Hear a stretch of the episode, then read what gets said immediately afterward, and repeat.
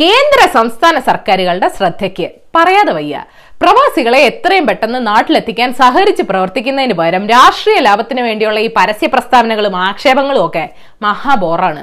കേരളത്തിൽ ഇരുപത്തൊന്ന് പേര് മരിച്ചപ്പോൾ വിദേശത്ത് എത്ര മലയാളികൾ മരിച്ചു? ഇരുന്നൂറ്റി എഴുപത്തി ഏഴ്. ലോക്ക്ഡൌൺ വന്നു, വിമാനം നിന്നു, കുടുങ്ങി. ആദ്യം വരണ്ടെന്നായിരുന്നു, പിന്നെ ആവശ്യത്തിന് വിമാനമില്ല, പിന്നെ ഉള്ളതിന് അനുമതിയില്ല, ടിക്കറ്റ് ചാർജ് താങ്ങാൻ വയ്യാതായി, മുൻഗണനാ ലിസ്റ്റിൽ പേരില്ല, ചികിത്സാ ചെലവ് താങ്ങാൻ വയ്യ, മൃതദേഹം നാട്ടിലെത്തിക്കാൻ വയ്യ, കോവിഡ് ടെസ്റ്റ് നടത്താൻ വയ്യ. കേരളീയരായവരെക്കാൾ കേരളീയരായവർക്ക് എന്തൊക്കെ തൊന്തരവാണ്. സാങ്കേതികത്വം പറഞ്ഞു ഉത്തരവാദിത്തം പരസ്പരം കെട്ടിവെച്ചും സർക്കാരുകൾ ചാടിക്കളിക്കണ സമയത്ത് കഷ്ടപ്പെടുന്നത് പാവം പ്രവാസികളാണ്. ഒരു ജീവിതം കെട്ടിപ്പടുക്കാൻ അന്യനാട്ടിൽ പോയെന്നല്ലാതെ അവർ വേറെ ഒരു തെറ്റും ചെയ്തിട്ടില്ല. അവരാണ് നമ്മളെ വളർത്തിയത്. പല ഗൾഫ് രാജ്യങ്ങളിലും നിലവിൽ ട്രൂന ടെസ്റ്റ് നടത്തുന്നില്ല. ഉള്ളത് പി സി ആർ ടെസ്റ്റ് ആണ്. അത് അതിലും വലിയ പാരയാണ്. സൗദി സർക്കാർ റാപ്പിഡ് ടെസ്റ്റ് പ്രോത്സാഹിപ്പിക്കുന്നില്ല. കുവൈറ്റിലെ സ്വകാര്യ മേഖലയിൽ പരിശോധനയില്ല. ബഹ്റൈനിലും ഒമാനിലും രോഗലക്ഷണം ഉള്ളവർക്ക് മാത്രമാണ് റാപ്പിഡ് ടെസ്റ്റ് എന്നൊക്കെ റിപ്പോർട്ടുണ്ട്. ആവശ്യത്തിന് കിറ്റില്ലെന്നും കേൾക്കുന്നു. ചിലർക്ക് മാസങ്ങളായിട്ട് പണിയില്ല. ഭക്ഷണം പോലും സന്നദ്ധ സംഘടനകളാണ് എത്തിക്കുന്നത്. പലരും കടം വാങ്ങിയാണ് ടിക്കറ്റ് എടുക്കുന്നത്. അതിന്റെ ഇടയ്ക്കാണ് കോവിഡ് സർട്ടിഫിക്കറ്റ് എന്ന മാരണം വരുന്നത്. ഇതെല്ലാം കൂടെ പ്രവാസികൾക്ക് കടുത്ത മാനസിക സമ്മർദ്ദം സൃഷ്ടിച്ചിട്ടുണ്ട്. ചിലർ ആത്മഹത്യ വരെ ചെയ്തു. മറ്റ് സംസ്ഥാനങ്ങൾ സർട്ടിഫിക്കറ്റ് വേണമെന്ന് പറയാത്ത സ്ഥിതിക്ക് പ്രവാസികൾ എന്ത് കരുതണം? ഒരു വിമാനത്തിൽ രണ്ടോ മൂന്നോ പേര് കോവിഡ് പോസിറ്റീവ് ആയാൽ അതിൽ യാത്ര ചെയ്യുന്ന എല്ലാവരും അപകടത്തിലാവും. അതുകൊണ്ട് കോവിഡ് പോസിറ്റീവ് ആയവരെ പ്രത്യേകം വിമാനത്തിൽ കൊണ്ടുവരണമെന്നാണ് പുതിയ ആവശ്യം. പേടിയോ ആശങ്കയെല്ലാം മനസ്സിലാക്കുന്നു, പക്ഷെ അത് തെളിയിക്കാനുള്ള ഡാറ്റ എവിടെ? ചോദിക്കാൻ കാര്യമുണ്ട് മാഷേ. ഡൽഹിയിൽ നിന്ന് കൊച്ചിയിലേക്ക് വരാൻ മൂന്ന് മണിക്കൂർ, ദുബായിൽ നിന്ന് വരാൻ നാല് മണിക്കൂർ. ഞാൻ പറയണ മനസ്സിലാവുണ്ടോ?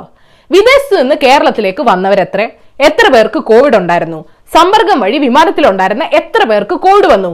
ഒന്നറിയാൻ ചോദിച്ചതാ. ഞാൻ ഈ പോളിടെക്നിക് ഒന്നും പഠിച്ചിട്ടില്ലല്ലോ. കേരളം മുന്നോട്ട് വെച്ച പുതിയ നിബന്ധനകൾ അനുസരിച്ച് എല്ലാം കേന്ദ്രത്തിന്റെ ഉത്തരവാദിത്വമാണ്. കേന്ദ്രം കേട്ടില്ലെങ്കിൽ പ്രവാസികളുടെ ജീവൻ ആരുത്തരം പറയും? മറ്റൊരു രാജ്യത്ത് ഇടപെടാൻ രണ്ട് സർക്കാരുകൾക്കും പരിമിതി ഉണ്ടെന്നറിയാം. കോവിഡ് മുക്തമാകാനിരുന്ന കേരളത്തിൽ രോഗികളുടെ എണ്ണം കൂടുമെന്നും അറിയാം. എന്നുവെച്ച് പ്രവാസികളെ കയ്യൊഴിയണോ? എലക്ഷൻ കാലത്ത് ഞങ്ങൾ അവരെ കൊണ്ടുവന്നതെന്ന് ക്രെഡിറ്റ് എടുക്കാൻ വാ, അപ്പൊ കാണിച്ചു തരാം. ഏതായാലും നിങ്ങൾ ഇന്ന് അറിയേണ്ട പത്ത് വിശേഷങ്ങൾ ഇതാണ്. Number one. സംസ്ഥാനത്ത് നിന്ന് തൊണ്ണൂറ്റിയേഴ് കേസുകൾ റിപ്പോർട്ട് ചെയ്തു. ആകെ മരണം ഇരുപത്തിയൊന്നായി. രാജ്യത്ത് നിന്ന് പതിമൂവായിരത്തോളം കേസുകൾ റിപ്പോർട്ട് ചെയ്തു. മുന്നൂറ്റി മുപ്പത്തിനാല് മരണവും. തമിഴ്നാട്ടിൽ രോഗികളുടെ എണ്ണം അമ്പതിനായിരം കടന്നു. റാപ്പിഡ് ടെസ്റ്റ് സൗകര്യമില്ലാത്ത ഗൾഫ് രാജ്യങ്ങളിലേക്ക് ട്രൂന ടെസ്റ്റ് കിറ്റ് കൊടുക്കുന്ന കാര്യം ചർച്ച ചെയ്യുന്നുണ്ടെന്ന് മുഖ്യൻ അറിയിച്ചു. അതുവരെ വൈറസ് കാത്തിരിക്കൂ എന്തോ. Number two. കുറച്ച് ലോക വാർത്തകൾ നോക്കാം. ആഫ്രിക്കയിലെ കോവിഡ് വ്യാപനം എച്ച് ഐ വി പ്രതിരോധ പ്രവർത്തനങ്ങളെ പത്ത് വർഷം പിന്നോട്ടടിക്കുമെന്ന് യു എൻ അറിയിച്ചു. ശാസ്ത്രത്തോടുള്ള ശത്രുതയാണ് അമേരിക്കയുടെ ഏറ്റവും വലിയ ശാപമെന്ന് ഡോക്ടർ ആന്റണി ഫോച്ചി പറഞ്ഞു. റഷ്യ കോവിഡ് മുതലെടുക്കുകയാണെന്ന് ബ്രിട്ടീഷ് ഫോറിൻ സെക്രട്ടറി ആരോപിച്ചു. രാജ്യം രോഗത്തെ കൈകാര്യം ചെയ്ത രീതിയെ വിമർശിച്ച ആരോഗ്യ പ്രവർത്തകരെ ജയിലിലിടുന്ന പരിപാടി ഈജിപ്ത് നിർത്തണമെന്ന് ആംനസ്റ്റി ഇന്റർനാഷണൽ അറിയിച്ചു. ഈ കേസിൽ സർക്കാരാണോ വൈറസാണോ ശത്രു? Number three. കണ്ണൂരിലെ എക്സൈസ് ഡ്രൈവർക്ക് എങ്ങനെ രോഗം വന്നുവെന്ന് കണ്ടെത്താനായിട്ടില്ല. ഇത് കൂടാതെ രോഗികളുടെ എണ്ണം കൂടുന്ന സാഹചര്യത്തിൽ നഗരം ഒരാഴ്ചത്തെ കടച്ചിടുമെന്ന് എസ് പി യതീഷ് ചന്ദ്ര അറിയിച്ചു. മട്ടന്നൂർ എക്സൈസ് ഓഫീസിലെ ചില ജീവനക്കാരെ നിരീക്ഷണത്തിലേക്ക് മാറ്റി ഓഫീസും അടച്ചിട്ടു. Number four. ആഹാഹാ, ഗോ കൊറോണ മന്ത്രി ഇസ് ബാക്ക്. ചൈനീസ് ഭക്ഷണം ബഹിഷ്കരിക്കണം, ഹോട്ടലുകൾ അടച്ചു പൂട്ടണമെന്നാണ് സാമൂഹിക നീതി സഹമന്ത്രി രാംദാസ് അത്താവാലയുടെ പുതിയ പ്രഖ്യാപനം.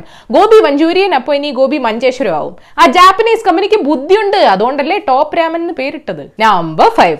മറ്റ് സംസ്ഥാനങ്ങൾ സർക്കാരുകളെ അട്ടിമറിക്കാൻ ഇറങ്ങിയ അവസാനം മണിപ്പൂരിൽ ബി ജെ പി സഖ്യ സർക്കാരും വിമത ഭീഷണിയിലായി. ബിരൺ സിംഗിന്റെ സർക്കാരിനെതിരെ ഒമ്പത് എം എൽ എമാരാണ് രംഗത്തെത്തിയത്. നിങ്ങളെ കണ്ട ബാക്കിയുള്ളവർ പഠിക്കണേ, അവനവൻ കുരുക്കുന്ന കുരുക്കൊഴിച്ചെടുക്കുമ്പോ കുലുമാൽ. Number six. കോൺഗ്രസിനെ വിമർശിച്ച് ലേഖനം എഴുതിയതിന് കോൺഗ്രസ് വക്താവ് സഞ്ജയ് ഝായെ സോണിയാഗാന്ധി മൂലക്കിരുത്തി.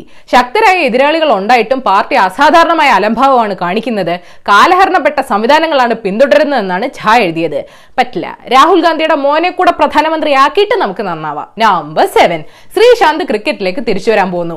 അടുത്ത സീസണിലെ രഞ്ജി ട്രോഫിയിൽ കേരളത്തിന് വേണ്ടി കളിക്കും. രണ്ടായിരത്തി ഇരുപത്തി മൂന്നിലെ ലോകകപ്പ് കളിക്കണം. പറ്റുന്ന രീതിയിൽ രാഷ്ട്രീയത്തിലും തുടരണമെന്നാണ് ആഗ്രഹമെന്ന് ശ്രീശാന്ത് പറഞ്ഞു. ഇപ്രാവശ്യം അമ്മ പൂജാമുറി കയറുന്നത് ചാനലുകാർ ഷൂട്ട് ചെയ്യാൻ വന്നാൽ ഓടിക്കോണം. Number eight. സുരക്ഷാ പ്രശ്നങ്ങളുണ്ടെങ്കിൽ B S N L four ജിയിലേക്ക് അപ്ഗ്രേഡ് ചെയ്യാൻ ചൈനീസ് ഉപകരണങ്ങൾ ഉപയോഗിക്കേണ്ടെന്ന് ടെലികോം വകുപ്പ് പറയുന്നു.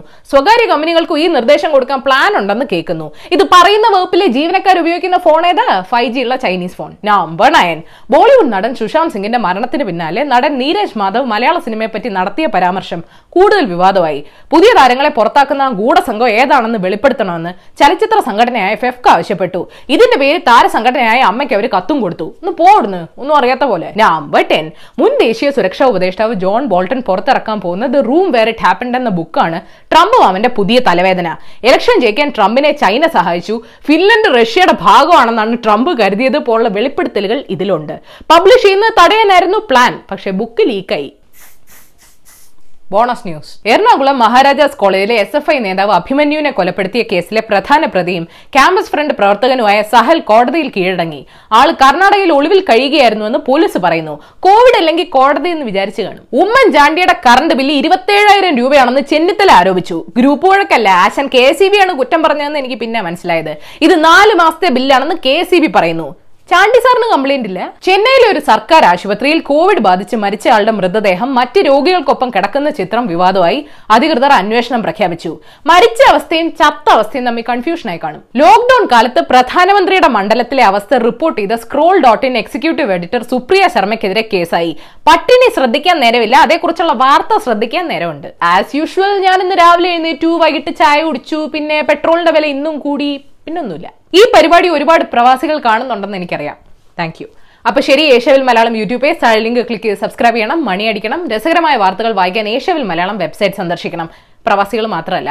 ഈ വീഡിയോ ഇഷ്ടപ്പെട്ടെങ്കിൽ ലൈക്ക് ചെയ്യണം, ഷെയർ ചെയ്യണം. കോമൺ സെൻസിന് നിരക്കുന്ന അഭിപ്രായങ്ങൾ താഴെ അറിയിക്കാം. Thought for the day. Albert Camus പറഞ്ഞിട്ടുണ്ട്, by definition a government has no conscience. Sometimes it has a policy but nothing more. പറഞ്ഞു വരുമ്പോൾ സർക്കാരിന് മനസാക്ഷി ഇല്ല, ചിലപ്പോൾ ഒരു നയം കാണും, അത്രേ ഉള്ളൂ.